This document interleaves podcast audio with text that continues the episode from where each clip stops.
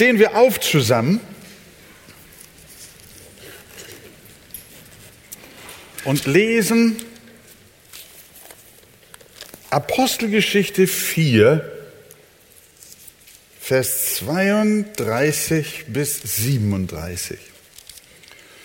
Und die Menge der Gläubigen war ein Herz und eine Seele, und auch nicht einer sagte, dass etwas von seinen Gütern sein eigen sei, sondern alle Dinge waren ihnen gemeinsam. Und mit großer Kraft legten die Apostel Zeugnis ab von der Auferstehung des Herrn Jesus. Und große Gnade war auf ihnen allen. Es litt auch niemand unter ihnen Mangel, denn die, welche Besitzer von Äckern oder Häusern waren, verkauften sie und brachten den Erlös des Verkauften und legten ihn den Aposteln zu Füßen. Und man teilte jedem aus, so wie jemand bedürftig war. Joses aber, der von den Aposteln den Beinamen Barnabas erhalten hatte, das heißt übersetzt Sohn des Trostes, ein Levit aus Zypern gebürtig, besaß einen Acker und verkaufte ihn brachte das Geld und legte es den Aposteln zu Füßen. Amen. Wir nehmen Platz miteinander.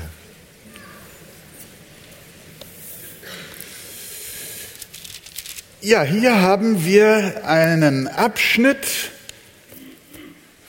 der uns etwas über die Gemeinschaft und die Freigebigkeit der Gläubigen sagt. Einmal sehen wir, dass der Glaube eine lösende Wirkung hat.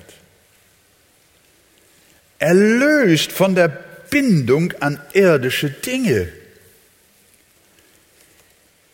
Wir haben in Vers 32 gelesen, oder äh, 5 Vers 32 gelesen, Sekunde mal. Äh, nein, Richtig, 4, Vers 32. Ich komme mit den Kapiteln durcheinander. Also in Kapitel 4, Vers 32 haben wir gelesen, und auch nicht einer sagte, dass etwas von seinen Gütern sein eigen sei. So haben die Gläubigen ihre Vermögensverhältnisse betrachtet. Wir würden natürlich sagen, aber ihre Güter waren doch ihr eigen. Sie waren doch Eigentümer ihres Besitzes. Das waren sie.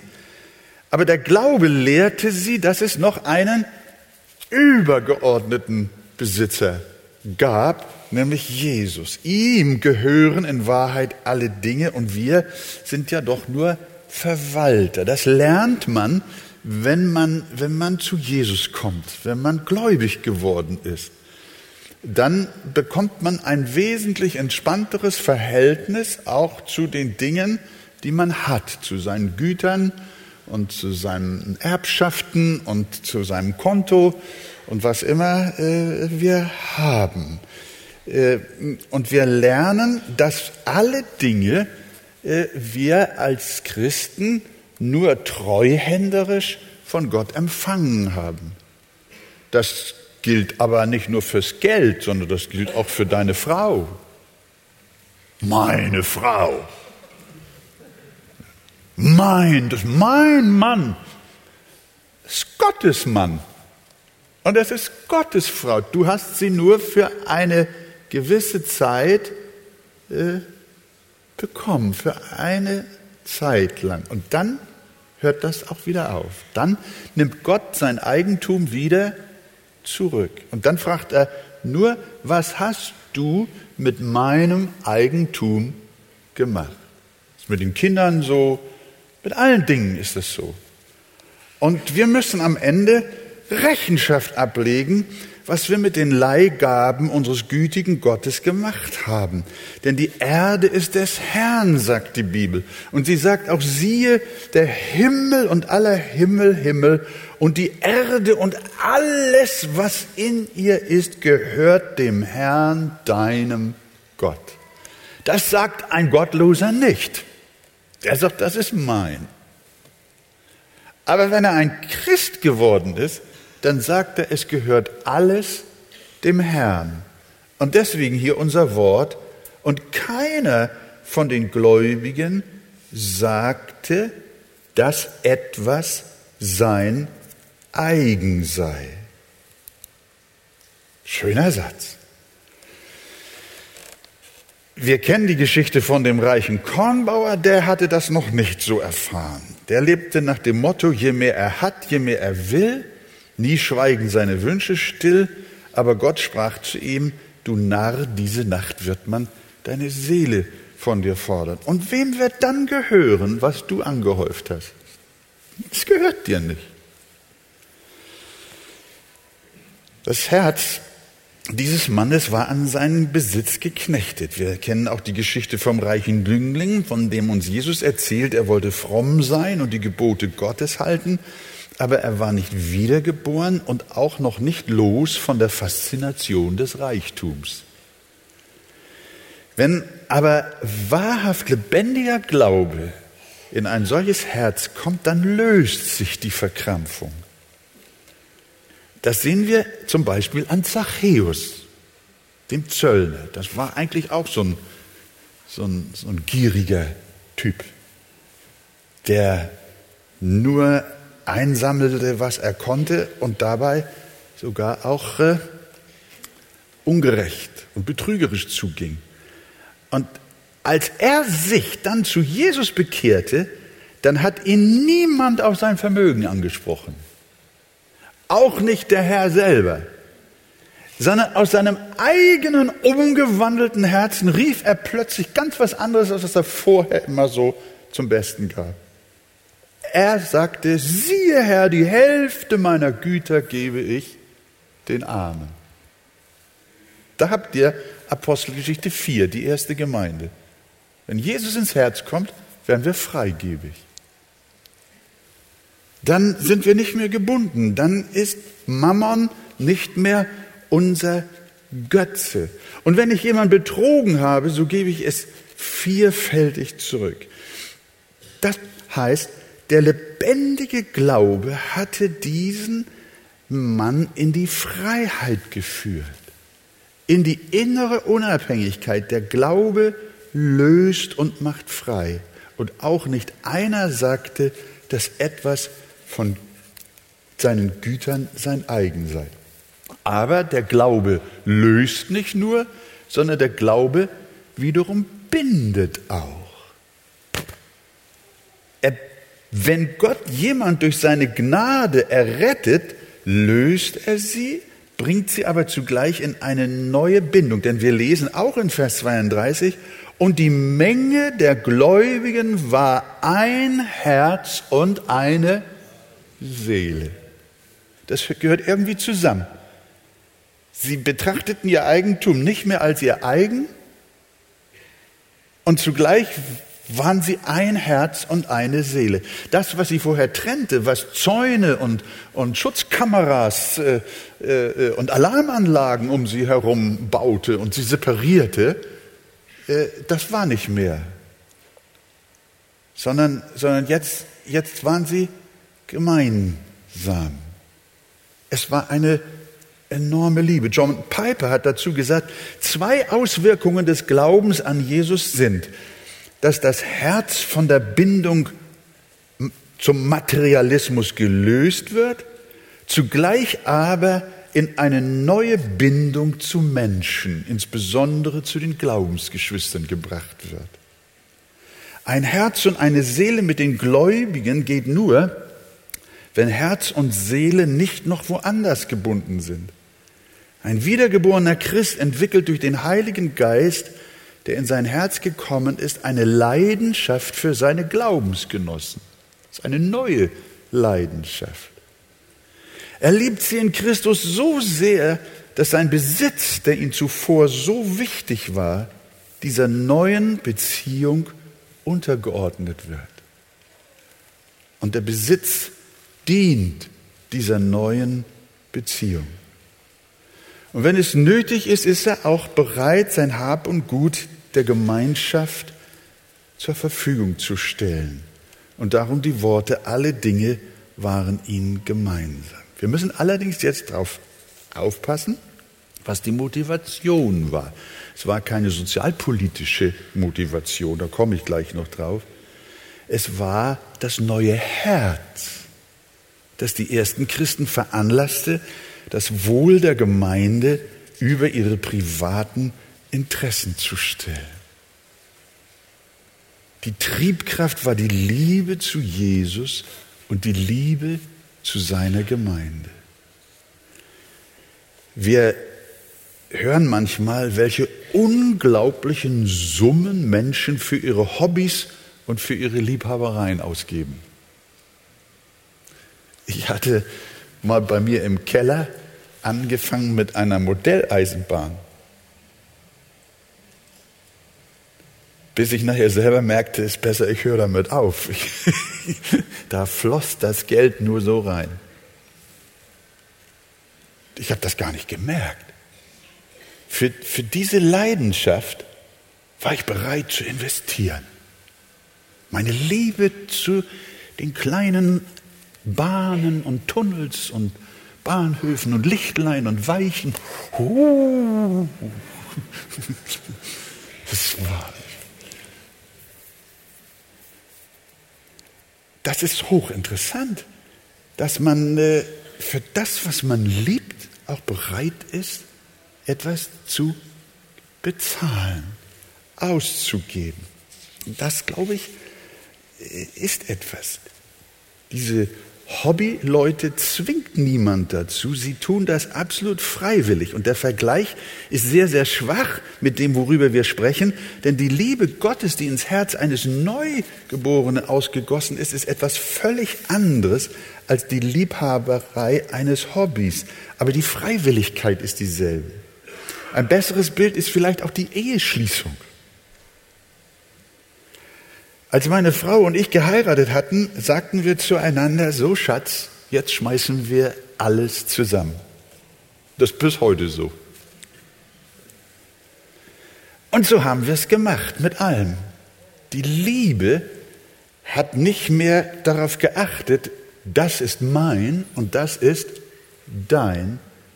Die Liebe hat nicht nur uns eins gemacht als Mann und Frau, sondern die Liebe hat auch unseren Besitz unter diese Gemeinschaft gestellt. Es war die Liebe. Umso erstaunter war ich, als ich eine Woche nach der Trauung, die ich vor einiger Zeit durchgeführt hatte, ist schon etwas länger her, äh, da ruft der Bräutigam entsetzt bei mir an und sagt, Pastor, meine Frau will Vollmacht über mein Konto. Meine Rückfrage, gibt sie dir denn auch Vollmacht über ihr Konto? Ja, aber ich habe doch viel mehr Geld drauf als sie. Ich musste da noch nachträglich eine kleine Eheseelsorge machen. Ich habe nachher gehört, später hat das alles ganz gut geklappt. Aber, aber, aber da sehen wir, was hier angeht. Äh, wenn Gottes Kinder sich verheiraten, verschenken sie sich gegenseitig nicht nur selbst, sondern sie schenken sich auch gegenseitig ihren Besitz. Und das tun sie aus Liebe und nicht aus Zwang. Das tun sie, weil sie ein Herz und eine Seele sind und noch ein Fleisch dazu. Wenn sie sich so verhalten, wie auch wir es getan haben, dann tun wir es nicht, weil es irgendwo im Gesetzbuch steht, sondern es kommt aus unserem Herzen. Das ist der Punkt, den wir auch in unserem Bericht in der Apostelgeschichte nicht übersehen dürfen. Als sich die ersten Christen bekehrten, dann zwangen sie sie nicht eine kirchliche Regelung dazu, ihr Vermögen zugunsten der Armen in die Gemeinde einzubringen, sondern sie taten es, weil es in ihrem Herzen war, weil sie nicht mehr von Geiz und Gier gebunden waren, Gott hatte sie zur Großzügigkeit befreit, wie er dich zur Großzügigkeit deiner Frau gegenüber befreit hat. Das will ich hoffen, dass das so ist. Sie folgten keiner religiösen Vorschrift, auch keinem der zehn Gebote. Also das gibt's nicht in den zehn Geboten. Wenn du dich bekehrst, musst du dein Vermögen verkaufen und es der Kirche geben. Nein, Steht nirgendwo als Gesetz oder als Kirchenordnung geschrieben. Und die haben es trotzdem gemacht. Von sich aus. Die Liebe. Im nächsten Kapitel macht Petrus am Fall von Ananias und Sapphira klar, das klar, indem er zu dem Mann sagt in Kapitel 5, Vers 4, schaut mal rein, hätte nicht dein Eigentum, hätte es nicht dein Eigentum bleiben können? Und konntest du nicht nach dem Verkauf frei über den Erlös verfügen? Ja, das hätte er. Niemand ist verpflichtet, sondern der Glaube, wie ihn das Evangelium offenbart, ist frei. Ich hörte von einer Frau, die äh, in einer Kirche, in der der Opferbecher mehr so eine Tellerform, eine breite Tellerform äh, hatte, wie eine Frau einen großen Schein als einziges Geldstück in ihrem Portemonnaie hatte, schaute sich das an und sagte, darf ich etwas wechseln? Und was hat der Kirchendiener gesagt? Du weißt doch, Ananias sollte alles geben. Nein, hat er nicht gesagt. Glücklicherweise. Sondern er hat gesagt, ja, gnädigste Frau, wie viel möchten Sie zurück? Und dann haben sie ein kleines Wechselspiel gemacht. Ist das erlaubt? Also du kannst gerne kommen in die Gemeinde, an der Versammlung teilnehmen und wenn du einen zu großen Schein hast, darfst du auch ein bisschen für dich behalten, nicht wahr? Nein, Spaß beiseite. Es ist alles frei im Reich Gottes. Es ist alles freiwillig. Der Glaube hat uns zur Freiheit berufen. In Galater 5, Vers 1 steht, so steht nun fest in der Freiheit, zu der uns Christus befreit hat, und lasst euch nicht wieder in ein Joch der Knechtschaft spannen. Als Paulus später erneut für die Gemeinde in Jerusalem Spenden sammelt, schreibt er den Korinthern, wie sie geben sollen. Jeder, so sagt er, wie er es sich in seinem Herzen vornimmt nicht widerwillig oder gezwungen, denn einen fröhlichen Geber hat Gott lieb. Das kennen wir. Die Gemeinde Jesu finanziert sich nicht durch festgesetzte Steuern oder Abgaben, sondern durch die Liebe. Auch die Arche äh, wird nicht durch ein Finanzierungsgesetz äh, versorgt, sondern die Arche lebt durch die Liebe der Glaubensgeschwister und ihrer Gemeinschaft und ihres Zusammengehörigkeitsgefühl. Ja, sie haben in einer gewissen Weise alles gemein. Gewiss kennt die Bibel den Richtwert des Zehnten, aber auch hier gilt kein Gesetz, sondern die Freiheit des Glaubens, die uns lehrt, dass nichts wirklich unser eigen ist, sondern alles dem Herrn gehört. Das ist die Freiheit des Glaubens. Ich äh, habe schon kurz angesprochen, dass man äh, den Bericht über die Vermögensgemeinschaft der ersten Christen als eine Art urchristlichen Kommunismus bezeichnet hat. Kommunismus beziehungsweise Sozialismus und christliche Lebensgemeinschaft, wie sie in der Bibel hier berichtet wird, speisen sich aber aus total verschiedenen Quellen. Der Marxismus erwuchs nicht, wie wir wissen, aus der Liebe zu Jesus, sondern aus einer atheistisch-politischen Ideologie, die meistens nur mit revolutionärem Druck durchgesetzt werden konnte und die Millionen Andersdenkender das Leben gekostet hat. Zwangsenteignung war das Programm der Kommunisten.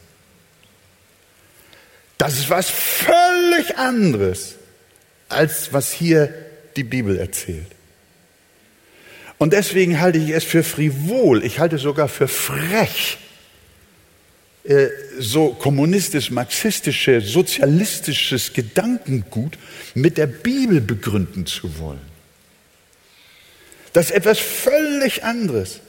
Die Lebensgemeinschaft der Gemeinde die miteinander ein Herz und eine Seele waren, die speiste sich nicht aus einer Ideologie, sondern die speiste sich aus der Liebe zu Jesus, aus den erlösten, freudigen, dankbaren Herzen.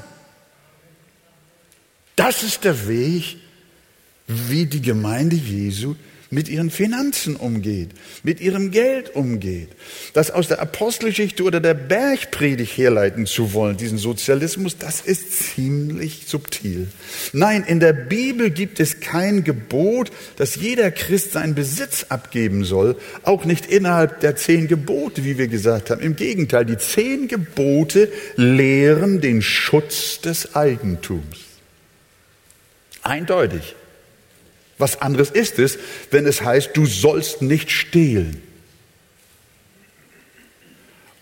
Und wenn es heißt, und du sollst nicht begehren deines Nächsten Haus und alles andere. Das heißt also mit anderen Worten, äh, Gott beschützt das Eigentum. Sonst kann eine Gesellschaft nicht leben, wenn andere einfach willkürlich darüber meinen, verfügen zu wollen und zu müssen. Nein, nein, die Bibel ist gesund. Sie ist heilsam. Und so verfügt in der Gemeinde Jesu jeder selbst über sein Vermögen. Aber als erlöster Christ hängt sein Herz nicht daran, sondern dient mit seinem Haus, mit seinem Grundstück, mit seinen Anlagen, mit seinem Ersparten, mit seiner Erbschaft, mit allem, was er hat, von ganzem Herzen dem Herrn. Der eine öffnet sein Haus zur Nutzung für die Gemeinde und der andere verschenkt es aus Liebe zu den Armen. Wir haben alles gesehen und alles kennengelernt, auch in unserer Gemeinde. Und wir müssen wirklich sagen, Gott ist treu zu uns gewesen und er hat uns in allem gesegnet und die einzelnen Gläubigen recht und wunderbar geführt. Könnt ihr Amen dazu sagen? Halleluja. Nun kommt die Bibel hier zu Barnabas. Und den stellt sie nun noch heraus und sagt, dass dieser Barnabas von der Maria, der Mutter Johannes, stammt, dass in ihrem Haus Gebetsversammlung, nein, Moment, Barnabas, äh, Vers 36 und 37, Joses aber, so geht es los, der von den Aposteln den Beinamen Barnabas erhalten hatte, das heißt übersetzt Sohn des Trostes, ein Levit aus Zypern gebürtig, besaß einen Acker und verkaufte ihn, brachte das Geld und legte es den Aposteln zu Füßen. Also dieser Barnabas, das war offensichtlich ein sehr gelöster Mann, ein reifer Christ, der von den Banden des Materialismus offensichtlich nicht mehr gefangen war. Aus reiner Liebe zu Jesus hat er den Acker verkauft.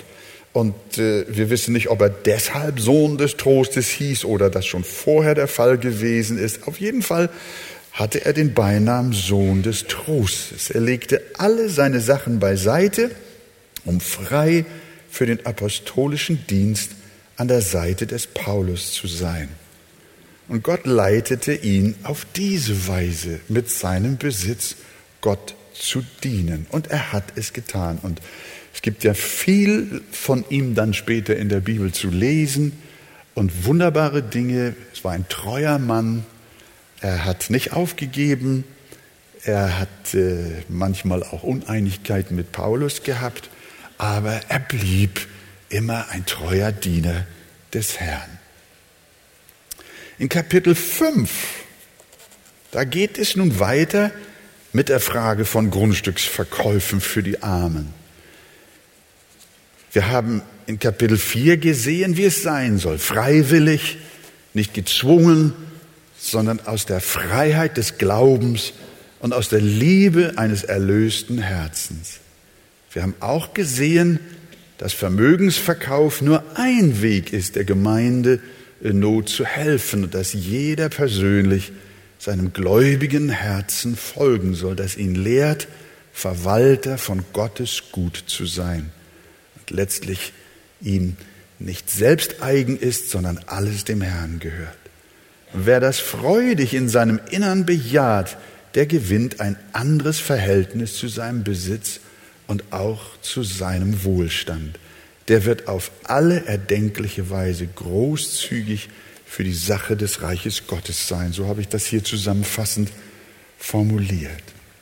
Nun beobachten wir ein Ehepaar in der Gemeinde. Ananias und Sapphira, die hatten auch ein Grundstück. Ich erzähle es kurz für diejenigen, die die biblische Geschichte nicht kennen. Und die beiden, die wollten nun auch irgendwie doch äh, äh, auch was Gutes tun. Aber ihr Motiv, wie wir sehen werden, äh, war mehr so, oh, guck mal, wie sehr der, der Barnabas im, hoch im Kurs stand. Der hat so, den haben sie sehr geehrt und da waren, dem waren sie sehr dankbar und ergeben, dass er doch sein Grundstück, also der Gemeinde, geschenkt hat. Und guck mal, es doch fühlt sich gut an, wenn man, wenn man so, so was macht. Wollen wir beide nicht auch ein Grundstimme? Dann haben wir vielleicht noch ein besseres Standing so in der Kirche. Das wäre doch was.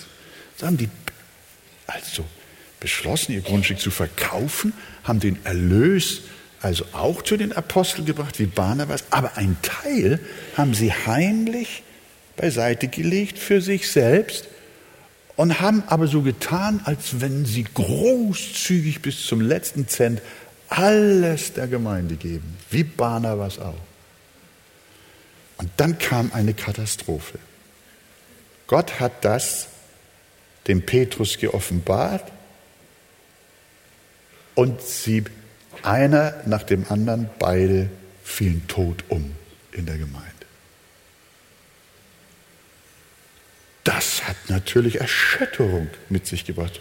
Und die Bibel sagt, es fiel eine große Furcht Gottes auf alle dort in der Gemeinde. Wir beobachten also, wie diese beiden äh, die Tugend des, der Freigebigkeit äh, von anderen nachgemacht haben wollen. Vielleicht hätten die Apostel es auch etwas diskreter organisieren können, aber irgendwie sprach es sich natürlich rum, dass Barnabas ein so wunderbares Opfer gebracht hat. Ein solcher Spender zu sein, musste sich also gut anfühlen und brachte Anerkennung. Und die Versuchung der äußeren Nachahmung war sehr groß, ohne wirklich aus dem befreiten Herzen zu handeln, wie wir es gesagt haben. In Vers 1 bis 2 lesen wir, ein Mann aber mit Namen Ananias verkaufte ein Grundstück zusammen mit seiner Frau und schaffte etwas von dem Erlös für sich beiseite mit Wissen seiner Frau und er brachte einen Teil davon und legte ihn zu den Füßen der Apostel.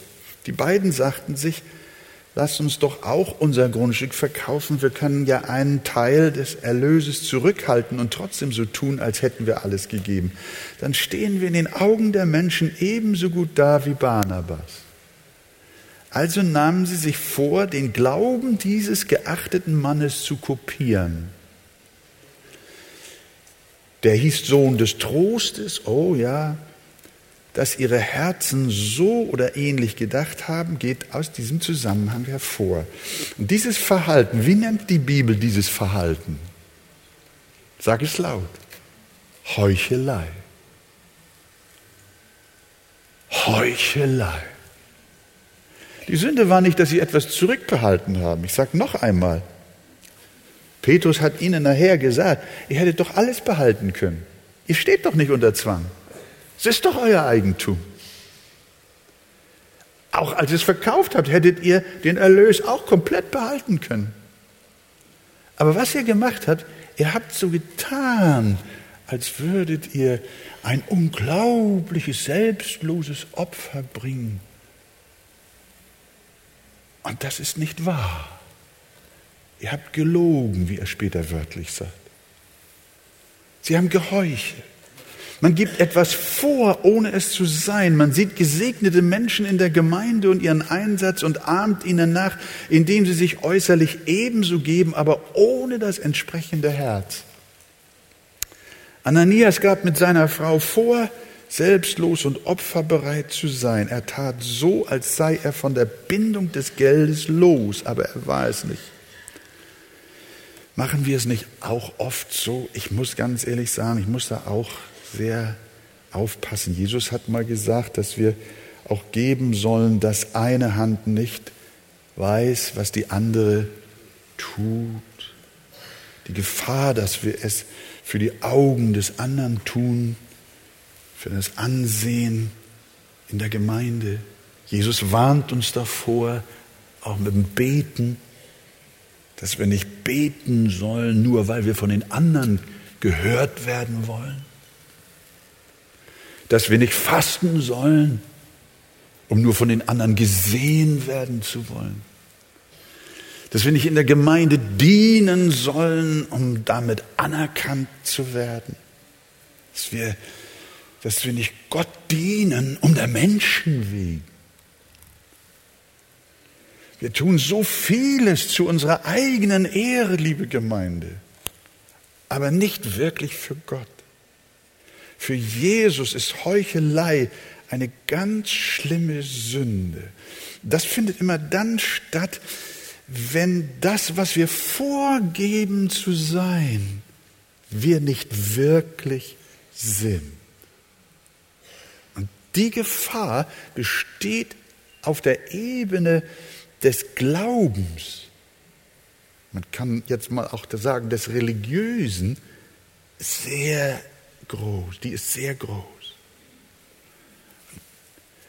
Jesus hat an vielen Stellen sich mit den Schriftgelehrten auseinandergesetzt. Jesus ist mit einer Hure besser zurechtgekommen als mit den Pharisäern.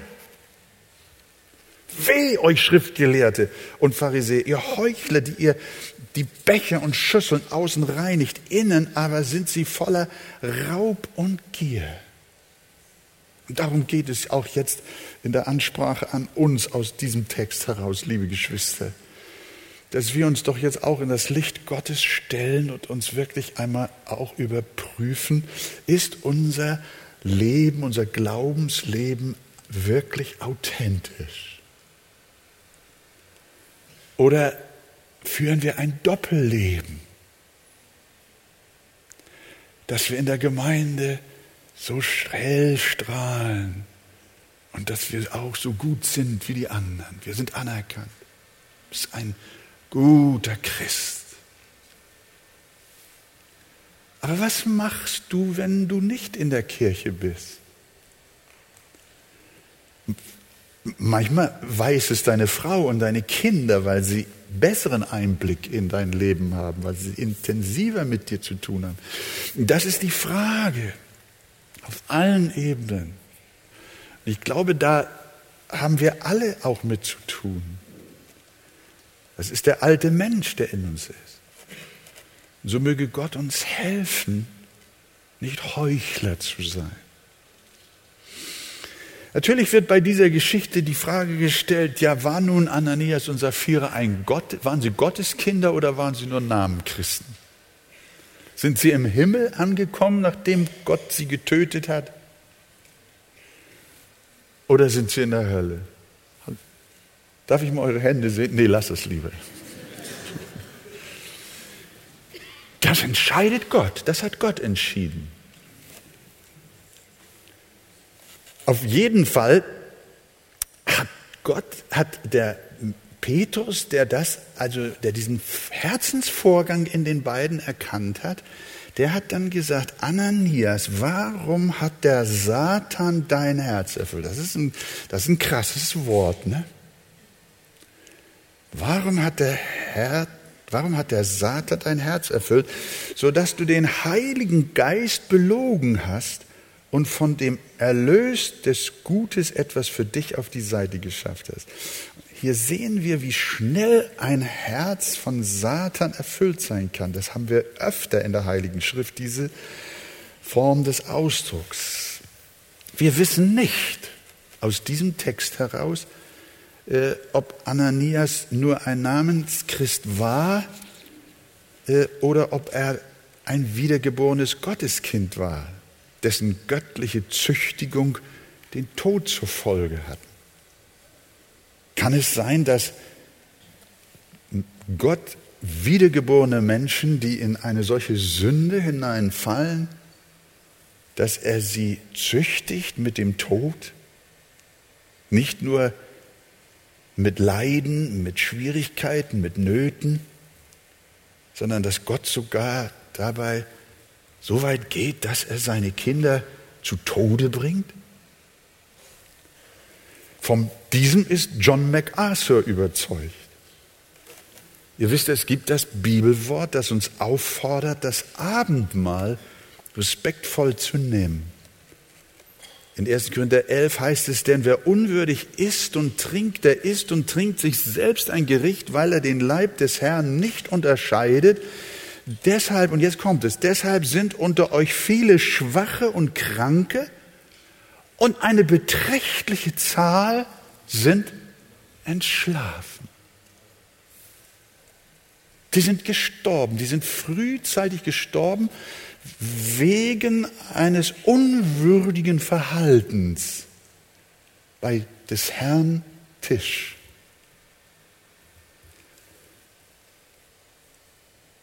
Und da können wir schon sagen, es kann durchaus eine tödliche Züchtigung an Gläubigen geben. Ein Gericht, wie die Bibel an anderer Stelle sagt, am Hause Gottes damit wir nicht mitsamt der Welt verdammt werden. Entsprechend schreibt Petrus, denn die Zeit ist da, dass das Gericht anfängt an dem Hause Gottes. Wenn aber zuerst an uns, was wird es für ein Ende nehmen mit denen, die dem Evangelium Gottes nicht glauben? Da ist der Unterschied dann. Aber es gibt ein Gericht am Hause Gottes und deswegen will ich dem John MacArthur nicht einfach widersprechen und sagen, äh, äh, das kann so nicht sein.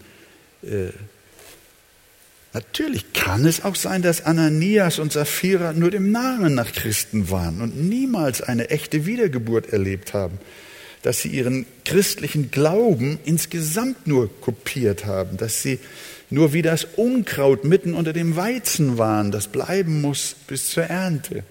Der bekannte Bibelkommentator Matthew Henry, der hat geschrieben, diese beiden, Ananias und Sapphira, strebten danach, außergewöhnliche Jünger zu sein, wobei sie in Wirklichkeit nicht einmal echte Jünger waren. Sie gehörten nicht zu denen, die das Evangelium rechtfertigt, sondern zu denen, die das Evangelium verurteilt. Das ist auch eine Sichtweise. Die Bibel lässt das offen. Die Bibel lässt das offen. Und deshalb, liebe Gemeinde, wo immer Ananias und Sapphira standen, auf jeden Fall trägt diese Geschichte die Botschaft in sich, es ist schrecklich, in die Hände des lebendigen Gottes zu fallen. Was uns der Text lehrt, wir haben es mit einem gerechten und heiligen Gott zu tun. Nicht nur im Alten Testament, sondern eben auch im Neuen Testament. Und zwar an zentralster Stelle innerhalb der Phase der ersten Gemeindegründung. Da kommt das vor. Darum prüfe dringend dein Herz. Und ich muss wirklich sagen, ich bin auch hierher gefahren und wenn, während ich euch das so sage, zittert auch mein Herz, denn ich kenne mich ja auch und mein, meine Schwachheit und mein Stolz und, und auch meine Neigung, doch ein, ein gutes Zeugnis von euch allen zu haben und angesehener Typ zu sein. Ja, und wenn dann Leute zu mir sagen, ja, Herr Wegert, also wenn Sie nicht in den Himmel kommen, wer, äh, wer kann denn sonst in den Himmel kommen? Das habe ich euch schon mal erzählt. Das passiert mir öfter. Ich bin doch ganz nah bei Gott. Oh, oh, oh, oh. Ich sage euch eins, ihr Lieben, wenn Gott uns nicht gnädig ist, dann geht uns das allen so wie Ananias und Sapphira. Ist das wahr? Könnt ihr, das, könnt ihr, das, könnt ihr dem zustimmen? Und deshalb ist hier wirklich keine, keine Überheblichkeit angesagt, und, sondern wir, Demut ist angesagt. Prüfe, wo du stehst. Bist du insgesamt ein falscher 50er, der den christlichen Glauben nur spielt? Der sich über die Kirche lediglich eine Karriere und gesellschaftliches Ansehen erwerben will, im Grunde genommen aber gar nicht glaubst? Oder bist du in der Tat ein echtes Gotteskind mit dem Heiland im Herzen, erlebst aber zurzeit eine Glaubenskrise? Das gibt's auch. Ihr wisst, dass der Petrus auch mal sehr weit abgerutscht war und, und den Herrn dreimal verleugnet hat. Es war auch eine Art der Heuchelei. Dann möge sich Gott über uns erbarmen, dass die Furcht Gottes über uns kommt durch seine Gnade. Zum Schluss. Petrus analysiert die Sache noch etwas weiter. Und das ist für uns auch nicht unwichtig. Alles ist wichtig im Wort Gottes. Dem Petrus äh, äh, ist es wichtig festzustellen, dass die beiden, das Ehepaar, nicht nur gegen die Apostel, gegen die Gemeinde, gegen die Armen gesündigt haben, grundsätzlich, dass sie überhaupt nicht nur gegen Menschen gesündigt haben, sondern ihm ist wichtig festzustellen, dass sie gegen den Heiligen Geist gesündigt haben. Denn er hat gesagt, Ananias, warum hat der Satan dein Herz erfüllt, sodass du den Heiligen Geist belogen hast? Und jetzt der Zusatz, du hast nicht Menschen belogen, sondern Gott. Hier sehen wir sonnenklar, dass der Heilige Geist nicht so eine Art Fluidum ist, so eine Art frommer Nebel, heiliger Nebel, dass der Heilige Geist so allgemein so wirkt und Atmosphären also heraufbringt, die die Menschen hier oder dahin also führt. Nein, nein, nein, nein, der Heilige Geist ist kein undefinierbarer allgemeiner Einfluss, sondern der Heilige Geist ist eine Person. Das war dem Petrus hier wichtig. Die Ananias und Sapphira die müssen ein Missverständnis äh, zum Opfer gefallen sein, dass sie dachten, sie haben nicht gedacht, dass der Heilige Geist gegenwärtig ist in der Versammlung. Und haben nicht äh, verstanden, dass der Heilige Geist eine Person ist. Und dann sagt Petrus noch, wer diese Person ist. Die Person des Heiligen Geistes haben sie belogen, die dritte Person der Gottheit, denn er sagt, du hast, ihr habt nicht Menschen, sondern Gott belogen. Der Heilige Geist ist Gott. Hier hast du ein Stück von der Lehre der Dreieinigkeit Gottes. Das ist dem Petrus sehr wichtig. Das, dieses gefallene Ehepaar hat vergessen, was eigentlich im Gottesdienst los ist. Sie kamen in die Versammlung und hatten vergessen, dass die Person des Heiligen Geistes anwesend war, dass Gott gegenwärtig war. Sie hatten gedacht, dass die Menschen ihre Schauspielerei ja nicht erkennen können. Sie meinten, die Gemeinde sei wie der Markt am Eidelstädter Platz. Da laufen sie zu Hunderten rum oder Tausenden und du bist dazwischen ganz allein und niemand weiß, was du gerade denkst. Nein, nein, die Gemeinde ist kein Markt, sondern die Gemeinde ist eine Versammlung der Heiligen, in denen der heilige Gott gegenwärtig ist. Und der weiß und sieht und erkennt die Herzen. Davon hat Karen gesungen. Er weiß es. Die Gemeinde Gottes ist der Tempel Gottes, das Haus Gottes. Wie kann man vergessen, dass der Herr dort ist? Hm, äh, der Samuel, der sagt, ein Mensch sieht, was vor Augen ist. Der Herr aber sieht das Herz an. Paulus schreibt in der Gemeinde hinsichtlich des prophetischen Redens, wie es in der Gemeinde sein soll. Das Wort Gottes soll zur Gemeinde und zu den Menschen kommen. Und wenn sie verstehen, dann werden die Gedanken ihres Herzens offenbar. Dass sie niederfallen und Gott erkennen und überführt werden von ihrer Sünde und sich bekehren. Und das kennen wir alles. Wir kommen hier hinten nicht rein in den Gottesdienst, in dem Bewusstsein, jetzt haben wir es mit einem heiligen Gott zu tun, der hier gegenwärtig ist und wirkt. Und wir sind offenbar vor Gott. Und Petrus sagt, Ananias, was ist los mit euch? Bildet ihr euch wirklich ein, dass unser Gott nicht sieht, was eure Ränke und Schliche und Täuschungen sind? Das ist es, liebe Gemeinde. Gott ist wahrhaftig unter uns. In diesem Maße, wie das hier von der ersten Gemeinde berichtet ist, haben wir das unter uns nicht.